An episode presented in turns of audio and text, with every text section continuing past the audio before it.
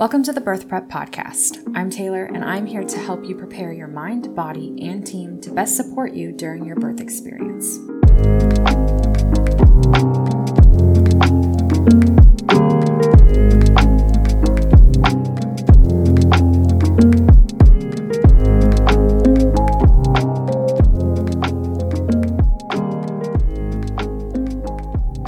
Hey, hey, welcome back to the Birth Prep Podcast.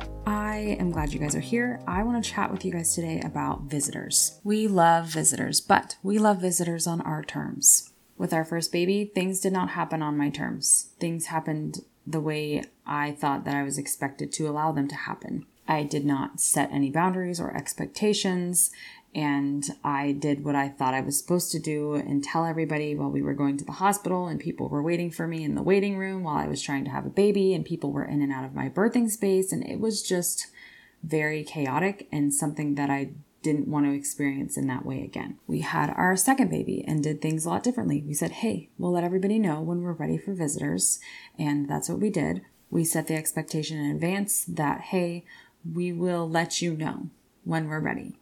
We still had people show up immediately after I had given birth. I was on my way to a recovery room and people were like following me in the hallway. I hadn't even gotten a chance to like settle in my room yet. And people were already like waiting to hold my baby and and I felt like the requests that I had made of my loved ones were not honored that day.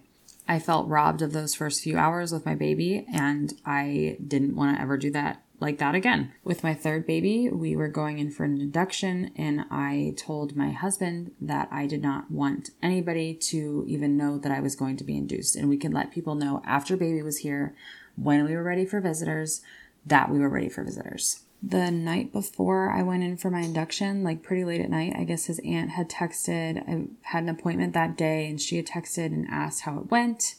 And he told her that we were being induced and it was a whole thing. It was a whole thing. And he messed up and he knew that and he took responsibility for that and that never happened again. It's like he does whatever I say now cuz uh, he learned his lesson that day.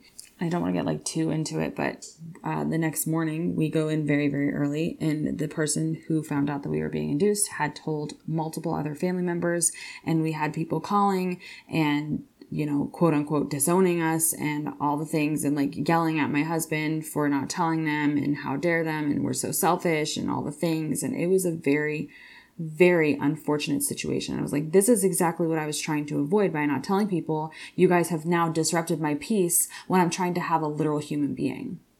And it was just awful. When we had our fourth baby, I said, no one will know. Nobody will know that I'm in labor, not a soul.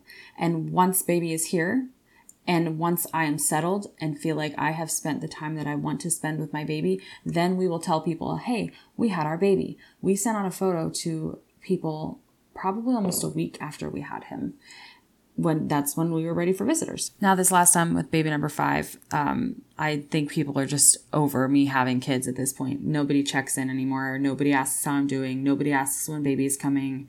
Um, minus a couple people, and that's fine. But the majority of people who stepped on my boundaries in the past, they don't ask anymore.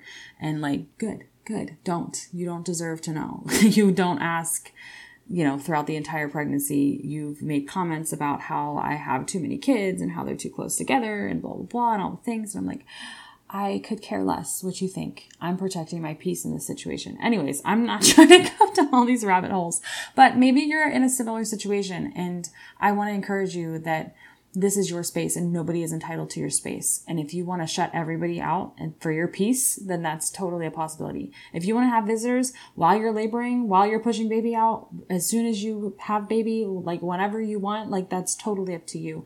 I'm just sharing my story here. But all of that to say, we need to be setting expectations and maybe even boundaries if needed. Setting expectations with your loved ones looks like having a conversation in advance and say, hey, here's what I'm expecting of you um, or make me making a request.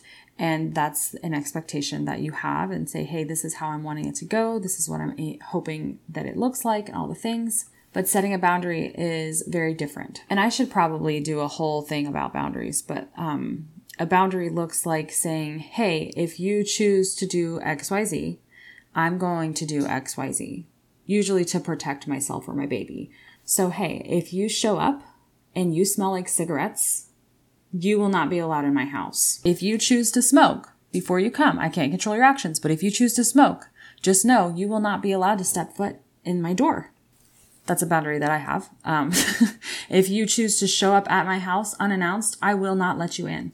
Boundaries are something that is relayed to the person. So, hey, if you, you know, try to come before we say that we're ready or come without an invitation, then we will not be allowing visitors in at that time. So don't even try. And if they try, then we uphold the boundary, right? So say Grandpa Joe shows up and he's reeking of smoke. We say, Oh, sorry, Grandpa Joe, you can't come in. We told you well in advance. And in order to protect ourselves and our baby, we aren't going to have you in our home today. We can reschedule. Maybe you didn't think I was serious, but this is a boundary and I'm serious about it. If you do XYZ, I will do XYZ. If you choose to kiss my baby, I will take my baby out of your arms and ask you to leave. If you choose to post the photos I have sent you of my child onto the internet, I will no longer send you photos.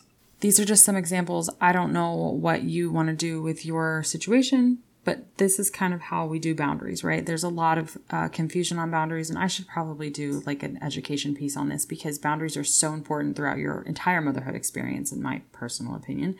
Um, take that or leave that. Not everybody understands how to create boundaries and what it looks like to uphold those boundaries. I think a lot of times boundaries get confused with consequences. And is it a consequence in a way? I guess, but it's not like, hey, if you do this, this is going to happen to you because you deserve it. No, it's if you do this, I'm going to do this. So this is a marriage example, but it's like, um, you know, if you do XYZ, you have to sleep on the couch. No, it's if you do XYZ, I'm not going to sleep in the bed with you. Might that look like him sleeping on the couch if that's agreed upon? Absolutely, it totally could. But you're not saying, okay, you have to do this because you did this, and I told you not to do that. Does that make sense? I hope it does. if you are giving birth in the hospital and you don't want anybody coming and you think there's going to be issues, you can utilize the staff to do your dirty work. That is one of the perks. You can say, hey, I'm not allowing any visitors. Don't give any of my information out over the phone. Do not give anything about my room number, about where I am, who, what's happening. Don't give any of that out, which they usually don't anyways because HIPAA and all that stuff.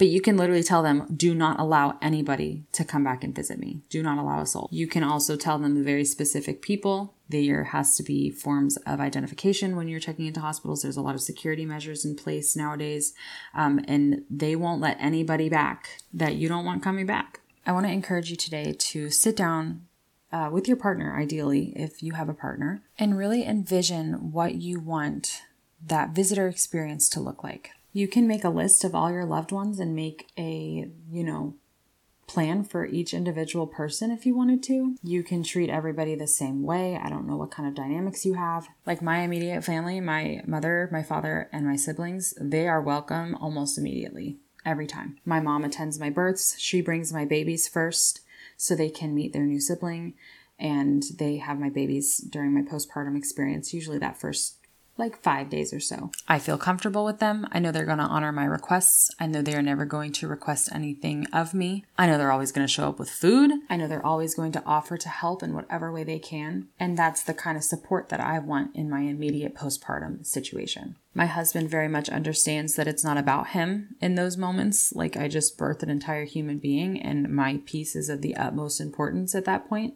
and he knows that shortly after I will be ready to invite his family in, but he understands the sanctity of my birth space and my postpartum space.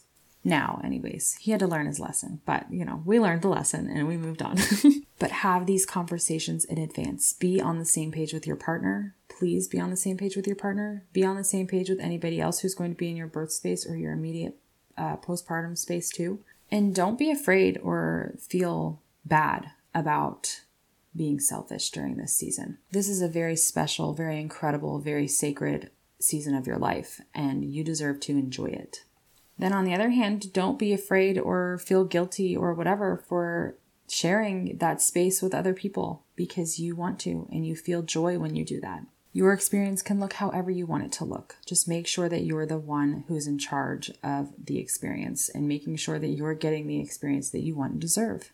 Last week I felt really led to create this podcast, and I was going to put it out on Thursday. Um, it's Tuesday. Well, it's it's 1:28 a.m. on Tuesday, um, but you'll get in a few hours.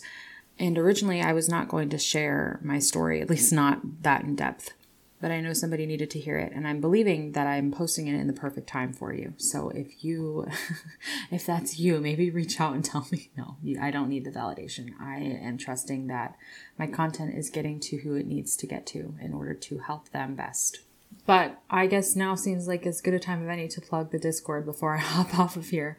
I reopened the Village Discord. This is something that I had um, like over a year ago. I am so excited to provide a space where I can connect with you throughout the week and where you can connect with other mamas and people trying to conceive, people going through pregnancy, people preparing for their birth, wherever you are at in your journey, you are welcome in the village. It takes a village, right? And I am honored to be a part of yours. Also, really quick before I go, group birth prep coaching spots are open. If you guys are interested, I'll put the link in the show notes for you. All right, go out there and have some hard conversations this week. I believe in you. You can do it. Create the experience that you want and deserve. It's all in your hands. The sooner the better. Get everybody on the same page, your page. And as always, happy prepping.